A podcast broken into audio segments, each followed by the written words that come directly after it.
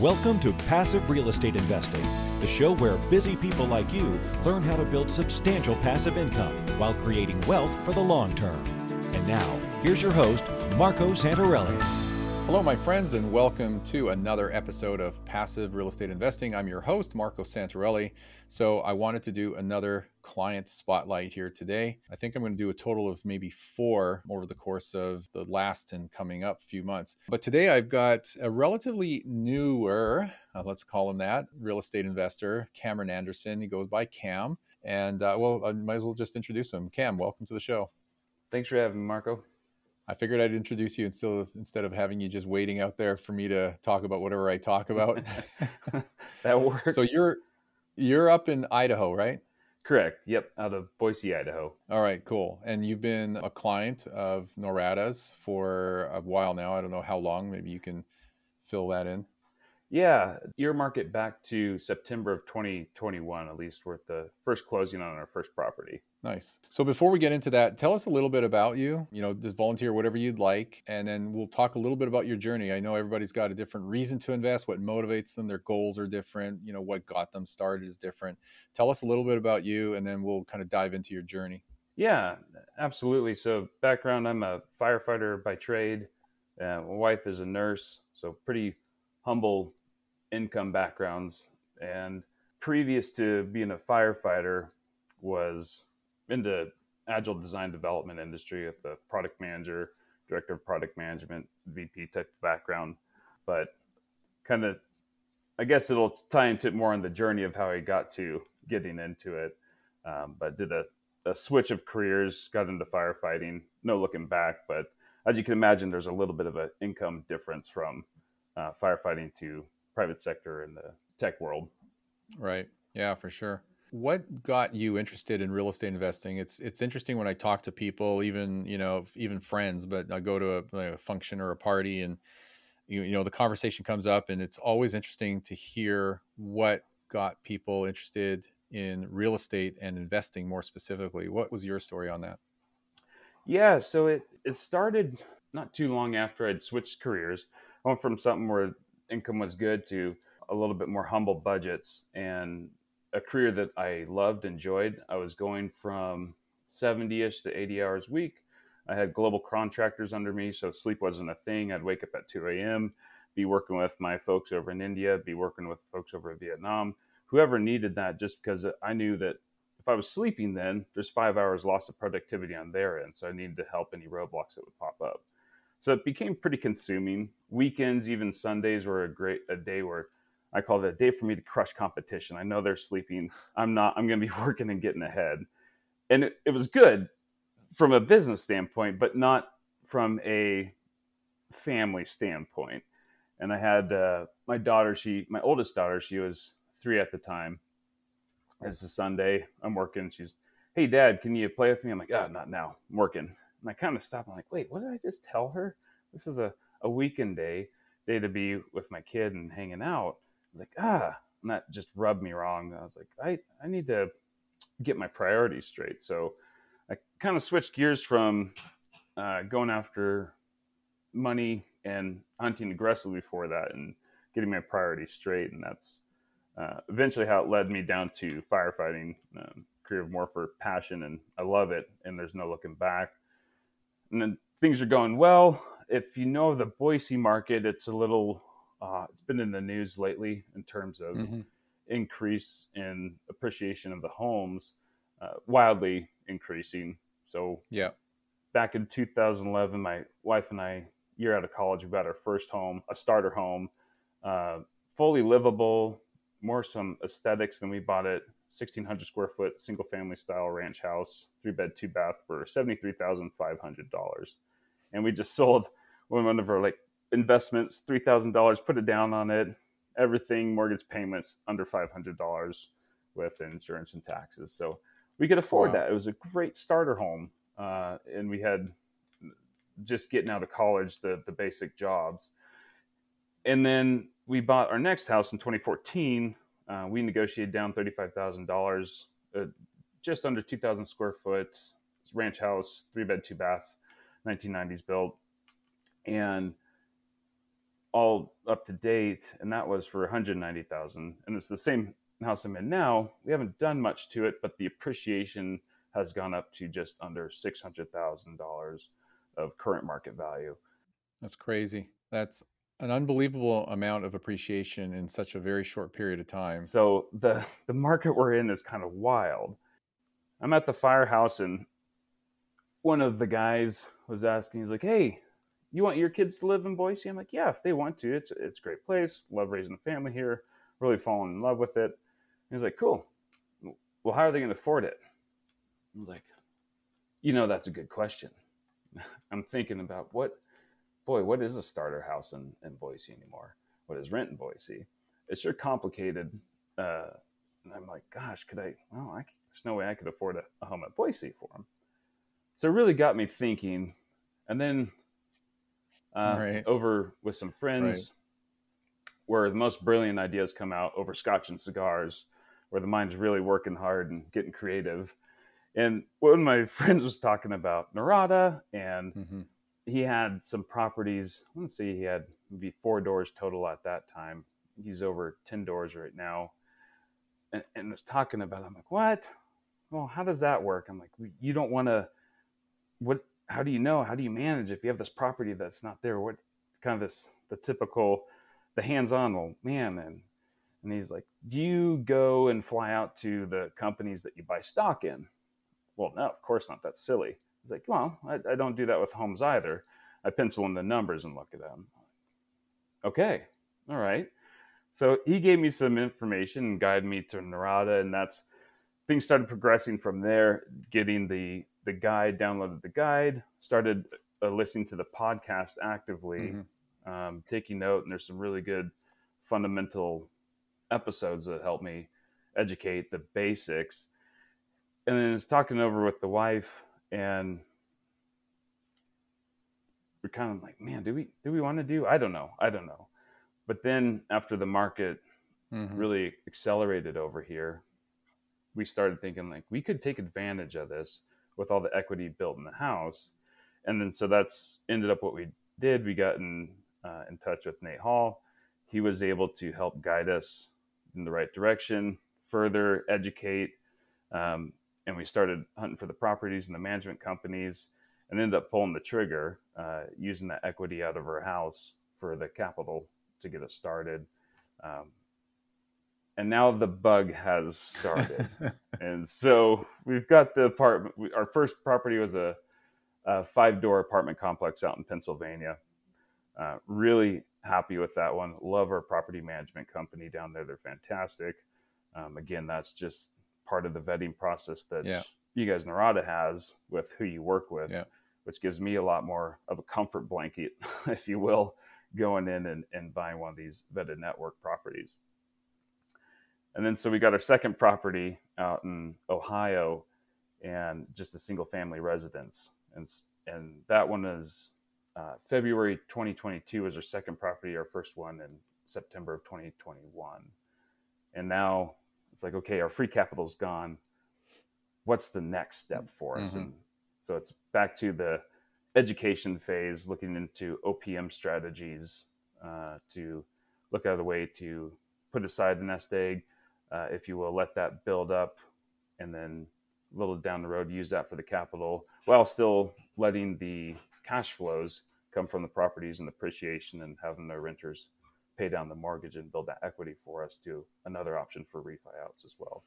That's that's amazing. That's great. You're off to a good start. You've got two properties. One has five doors, so you've got a total of six doors in two different locations. And uh, you're looking. You got the bug after the first one, obviously, which is yeah. pretty typical, by the way. It, it usually only takes one one property, the first property, to to get the bug. Because once you've gone through one purchase, like you've closed it's under management. You've got the rental income coming in. It doesn't take long to say, oh, that wasn't very hard. You know, it, it might have been a little stressful, but it, it is somewhat enjoyable. And you can see the mm-hmm. fruits of that labor. You know, the, the, you've got the cash flow. You you can map out the equity gains that are going to happen month to month and year to year. So you know you realize yeah i can do this and most people can and now you just want to do it again and again and again because now you set some goals and it might be 10 15 houses whatever it is which actually leads Correct. me to you know another question here about goals. Like do you or did you and your wife actually set out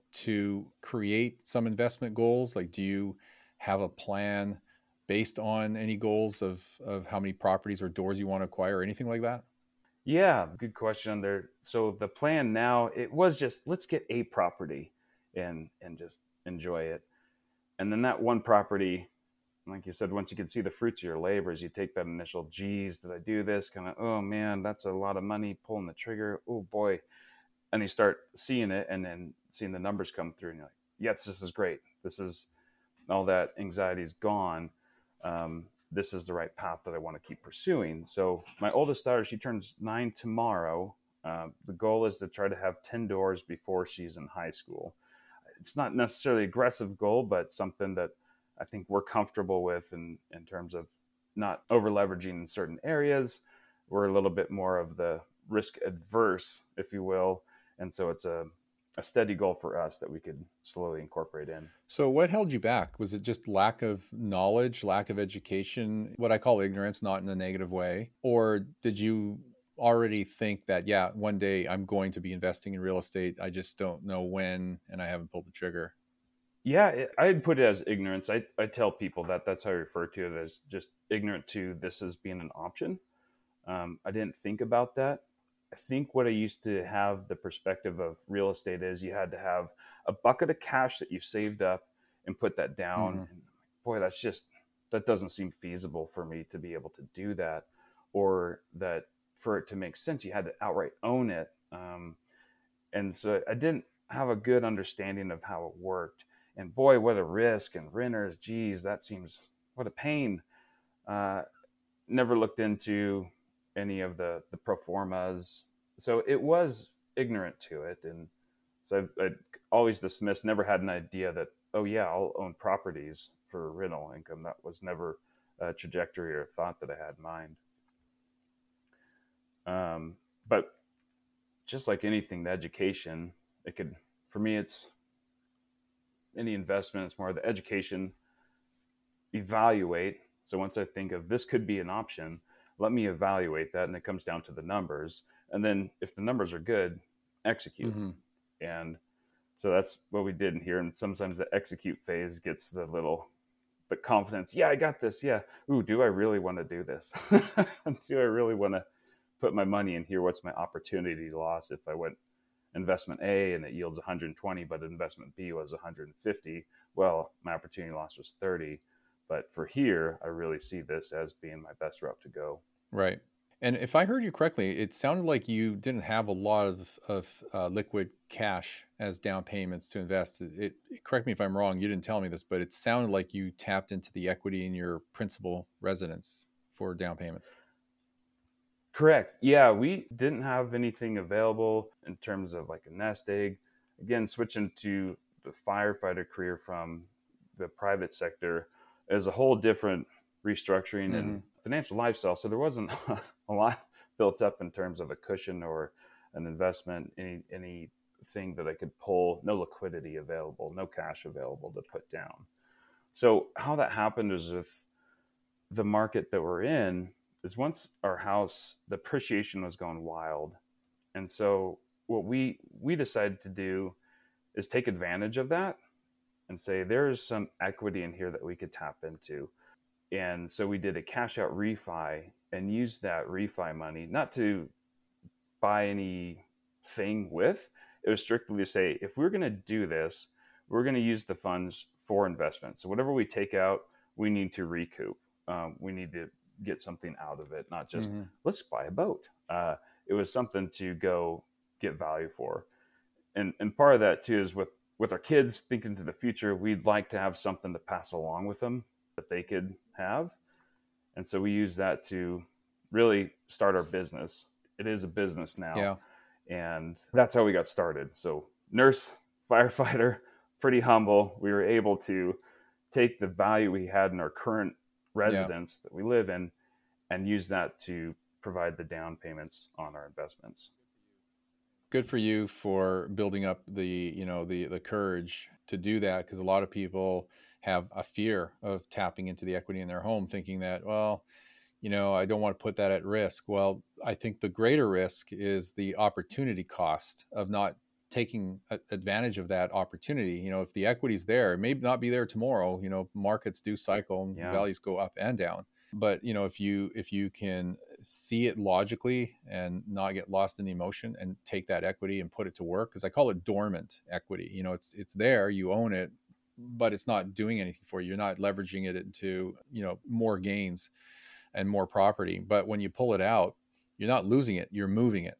And that's what people don't understand. You're repurposing that equity, you pull it out and you move it into other properties elsewhere. Now you're taking advantage of the benefits of those other properties in other markets using the equity that you still own, but you borrowed from your principal residence. And when you can do that, it, which is exactly what you did, it becomes very powerful. And you'll see that clearer and clearer as the years go by. Yeah. So all I can say is congratulations for, you know, building the courage to do that. Thank you. Yeah, it, it definitely did take that. It, like talking with my wife, the initial was like, oh no, that's no, that's way too scary. That's and it's like, yeah, it, it is scary. It's just uh, like anything. If you're to start your own business, uh, you open up a restaurant. Although that would, I'd say, would be more terrifying. I think so. Overhead, something like that. Yeah. And um, getting into it, and it's really looking at the numbers, and then having Nate there was it, it was such a nice comfort blanket because he he could help guide through, and any questions I had, he was able to answer and and help me out with anything that I had that I wasn't sure of, and so kind of the education, the evaluation, yeah. and then the execute part was like, okay, we're gonna do this, yeah, we're gonna do this, and uh, going through. And then when you first when I first went through it, is like, boy, what what happens? You that first month, you're just expecting, or at least for I was like, oh man, something big's gonna happen, something catastrophic. Right. But you have the insurance, and we also had. Uh, for one of the episodes with Clint Coons about inside and outside liability protection, yep. uh, just from being risk adverse, we ended up opting to do that at the start. So now we have the protection set up. So I have LLC for each property uh, that I have, and then a, a, holding company. So anything from inside and outside liability, we have that just to help us sleep better at mm-hmm. night uh, and not run that. I know some people operate differently, and that's totally fine. It's just for us to to help us feel better. We went with that. Yeah, route. no, that's smart. That's great. I mean, that, and, and, and it's clear you're educating yourself regardless of whether it's my podcast another podcast or you know books and whatnot. You're educating yourself and you're putting it into practice and that's fantastic. So cam as you know you know markets are important you know especially to us and uh, investors often especially new investors don't really know where to start. You know they look at their backyard and it's like okay it's not going to work here. The numbers don't pencil out so i have to look elsewhere. So how far do i look and where do i look? And you, you look at the united states and there's like 500 plus metro areas and it's like okay i'm lost. How did you pick the markets that you ultimately chose the two to invest in? Yeah that one uh, it's a good question. Part of the with with Norada's site what helped me out is the market comparisons to originally look and see what's available inventory. Um, when I was purchasing back in into 2021, start 2022, the rates are still ridiculously low, right. uh, sub historical. And at that time, I thought that's what made the most sense. Like, I need to get it for a low interest rate. Now I have a different perspective. I'll touch on that in a little bit, but um, so I wanted to go in, but it is also kind of a comfort for me because that could help with the cash flows, my margins that I get on those cash flows. So for me, getting cash flows is pretty important, more so than the appreciation on the first one, just to help build up reserves. Because I'm like, this is the first one. I want to have reserve. If something major happens that needs to be taken care of, I want to make sure I have something I could pull from. And so the cash flows is more important than the cap rate on the property. And so looking at those markets and, and talking with Nate, he helped guide me to where it is. And we had a, a fair amount of equity built in that we could put down. The idea of apartment, eh, an ideal world, I'd rather have single family residence only.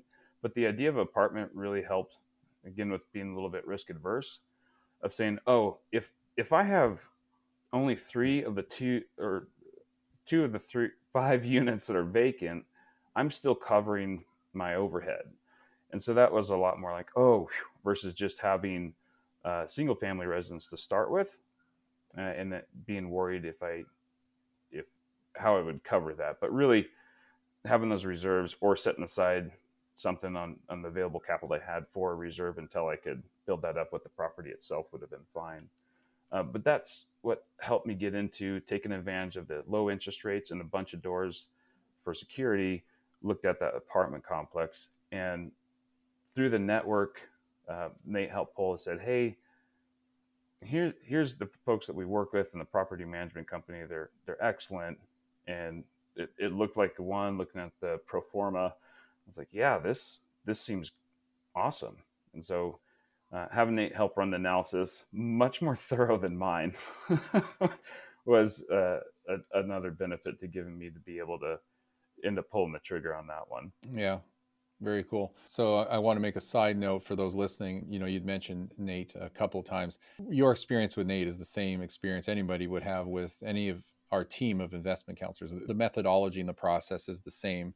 You know, we all operate from the same playbook. So, so, so what you're saying is true across the board. The other comment I want to make, just for clarity for those listening, is you know you're referring to your five unit residential property as an apartment, which is fine. You know, five units is kind of an odd duck number. You know, they don't actually build properties with five units. It's usually a fourplex, uh, which is just a you know another residential property with a fifth unit built at some point added on. You know, whether it's an, an addition to the property or you know there's a space in that property to turn it into you know a studio apartment. But uh, you know i just bring that up because the people who are listening you know need to understand that you're still buying residential property whether it's a one unit two three or four unit four slash five. Those are considered residential and you're qualifying for residential financing not commercial financing. So it still falls under the umbrella of conventional loans you know your fannie mae freddie mac loans or even non what we call non qm loans which are you know uh, portfolio loans all that stuff applies to what you're buying and what you're buying is all the stuff that you know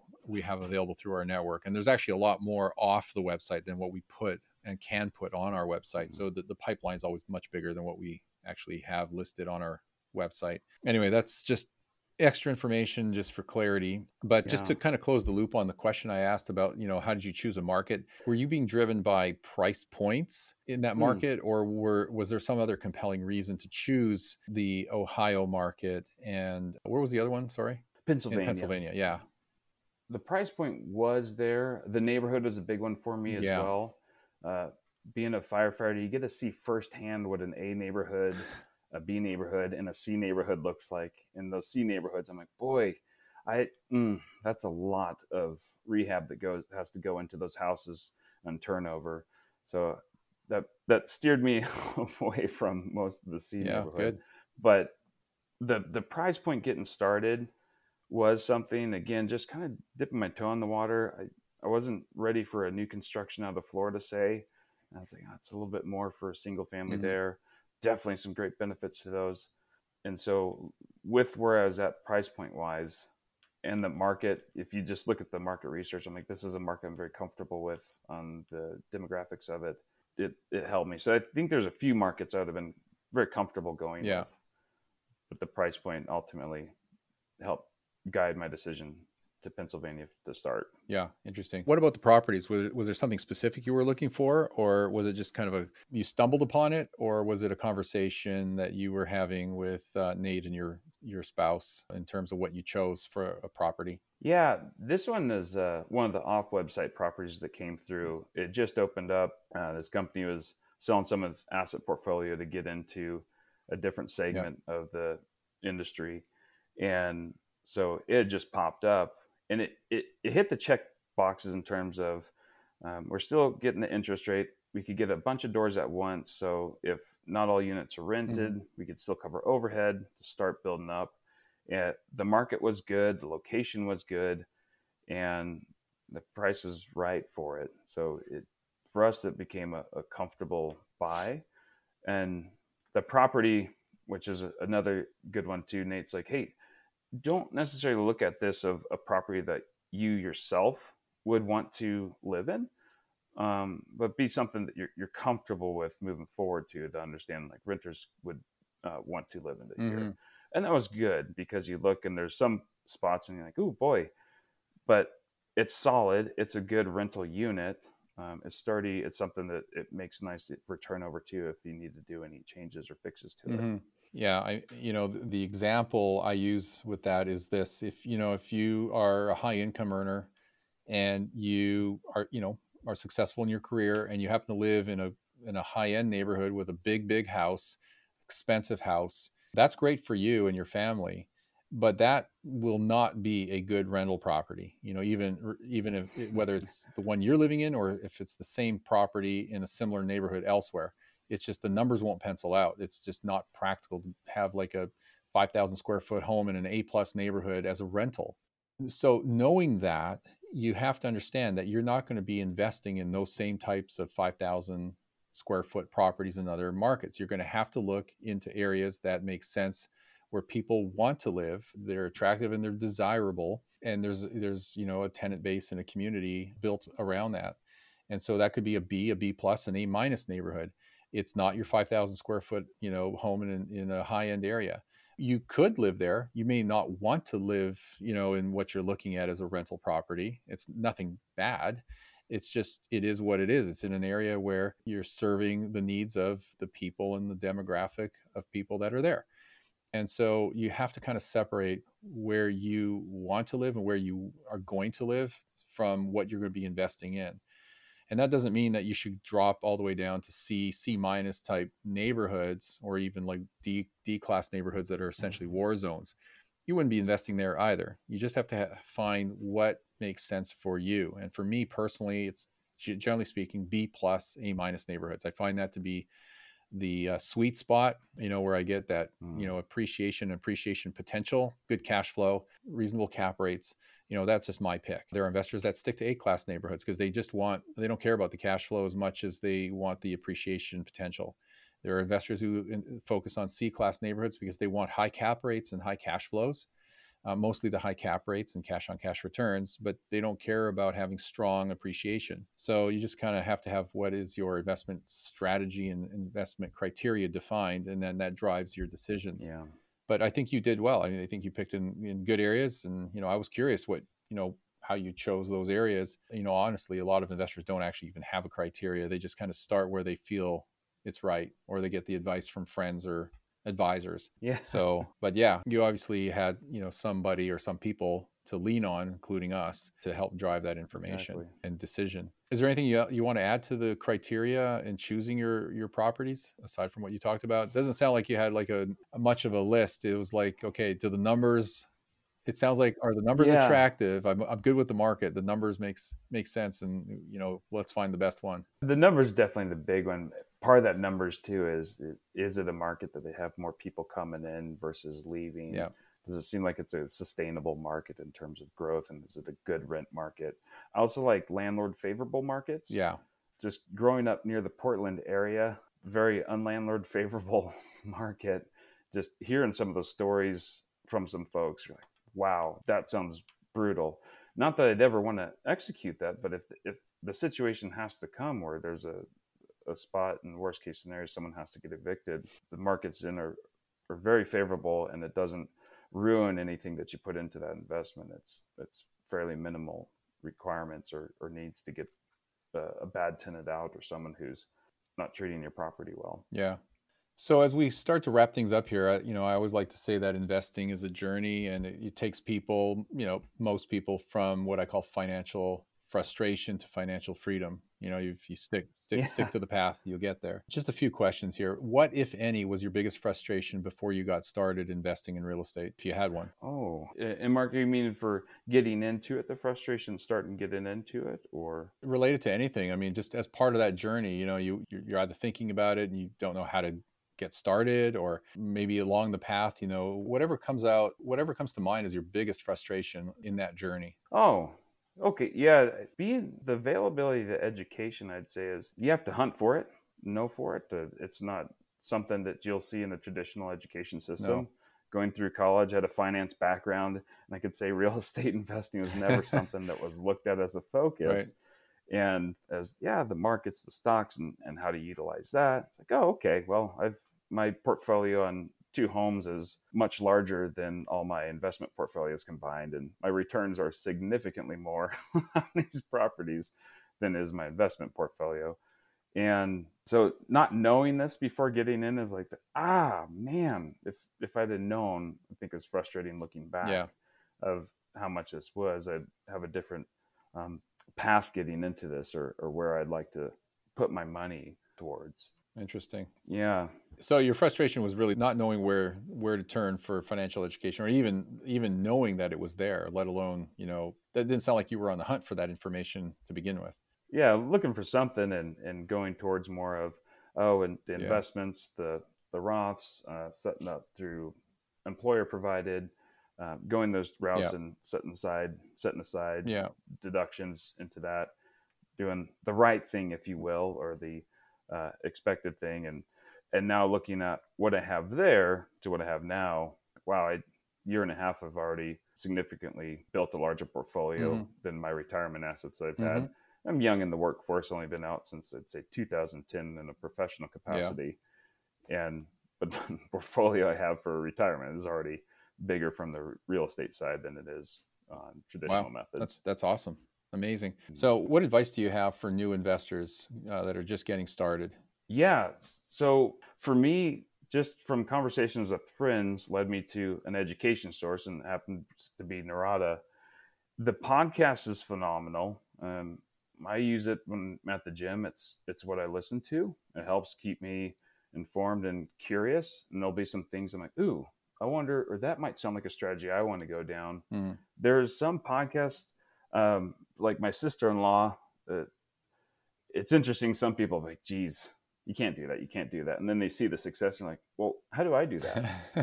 and so don't listen to the negative of the other people that maybe say you can't do that because they don't think they themselves could do it. Make your own in, informed choices. So the podcasts that really helped me from a fundamental standpoint are choosing the right neighborhood, cash flow, and rates of return. That's really for defining the terms that are being used. Turnkey real estate investing explain a great overview. 10 rules for successful real estate investing. Yeah. Those are the big ones that help me really go, okay, I've got enough information to know, but I definitely need to know more. Hmm. But it helps me understand how this could work Mhm. and got kind of that appetite and that spark of I, I want to explore this more so to educate and then I wanted to get went to evaluate phase of looking to actual investments before to execute. Mhm. Timing is another one too. Uh, I mentioned earlier than space getting back to it, but I wear a helmet for a living, um, so it's to be expected. When it first started, it's like, oh, interest rates this is really uh, my, my time to buy and, and take it before this window closes and then it's going to be a bad time to buy uh, i've definitely since changed my tune i am trying to get creative on raising capital now because i really want to buy now even when interest rates are higher they're still um, historically pretty low but the value's gone down on these properties so if i could get in and buy them at a little bit of a discount once that cycle repeats itself those rates go down, equity goes up. All of a sudden, now I have something I can pull out of this property and look to put it towards uh, the next property. But the other part to remember is you're not paying that interest rate necessarily. Your tenants are paying it for Mhm. you. So it might take down in your margins for your cash flows, but someone else is paying that. And if you could get it now and let the equity build, have them pay down that mortgage, get some cash flow or even a break even, you still have investment that's going to go and build up for Yeah. you. So it's don't just wait till the interest rates are low. It's it's a good time to buy now. Yeah. Last quick question. You know, uh, it said that experience is the greatest teacher. If if you look back at what you've done over the last, let's say, couple of years, would you have done anything differently? Uh, I I don't know if necessarily I would have gone with the apartment to start out, or if I would have just a house after house after house, single family residence until that capital was gone. The apartment's a great option. It's more of just looking at opportunity loss. So looking back over it now, what I know from a single family residence are, are my preferred for sure. But at that time in that comfort level, I went with the apartment, and it still has been excellent but it's what could it have been if I had taken five doors, say in single family residence versus five doors in one unit? What does that look like? And preferably, I'd like my portfolio six doors right now to have been six single family residences right. versus two. But I assume you're still happy with the accomplishments you've made. Oh yeah. Oh yeah. Okay. I mean, just over the year, one year of owning that apartment unit, just the natural rent increases in that market yeah. has already increased the cash flows monthly of over a thousand dollars. Just so nothing else. So now the margins are increasing just because of time and yeah. time and ownership of yep. it. Yeah, and your equity is growing, and you have the tax benefits to to use towards your passive income right now. Yes, yeah, those are those are nothing to uh, forget about either. Those tax benefits are quite phenomenal. Yeah, yeah, absolutely. Cool, Cam. I appreciate you coming on. Is there any last comments or anything you want to share with our listeners as we close? Mm, I mean, that's such a big question. yeah, I'd say for anybody that's maybe been in, in my situation where you're you're educating yourself, you're listening, you're not sure yeah. about it, I definitely recommend reaching out to one of the investment advisors, one of the counselors. If you've done some preliminary education, look at that next step um, and and evaluate. The numbers are phenomenal. The pro formas are good. And if you're nervous just because the emotions on it, but the logic is there, might make sense to to try one, pull a trigger. Um, I know I was pretty nervous, and I was like, man, if I'm if I mess this one up, I don't think my wife's going to be very happy, and, and, that is a lot to be fearful right. of. And so it was, uh, but we did it, and now it's uh, very happy we did. Yeah, good for you. Well, once again, congratulations, uh, and just keep going. You've got momentum, so don't lose steam. Just keep going. Thank you, Marco. Thanks for having me on the show. Real honor. Yeah, definitely. Well, Cam, it was great having you on. Just stay put there. So that's it for today. I hope you enjoyed today's episode. If you haven't downloaded the ultimate guide to passive real estate investing, you could do that on our website. It's free. Just put in your email address and uh, and away you go. You could do the same thing that Cam did here. Just start off with a free strategy session with one of our investment counselors. Again, just go to our website, fill in the form, and um, my team will get in touch with you pretty quick, usually within 12 hours. That is it for today. If you haven't subscribed to the show, remember to do so. It takes you all of three seconds. Spread the word about the show with your friends and family. And that is it for today. Thank you for listening. We will see you all on our next episode. Are you looking for a roadmap to financial freedom? If so, we have a solution for you. Norada Real Estate is offering a limited number of free strategy sessions to help you get out of the rat race. Learn how you can create wealth and build monthly passive income. To set up a time with one of our knowledgeable investment counselors, simply go to noradarealestate.com. That's N O R A D A realestate.com. Nothing on this show should be considered specific personal or professional advice. Please consult an appropriate legal, tax, real estate, or business professional for individualized advice. For distribution or publication rights and media interviews, please contact the host.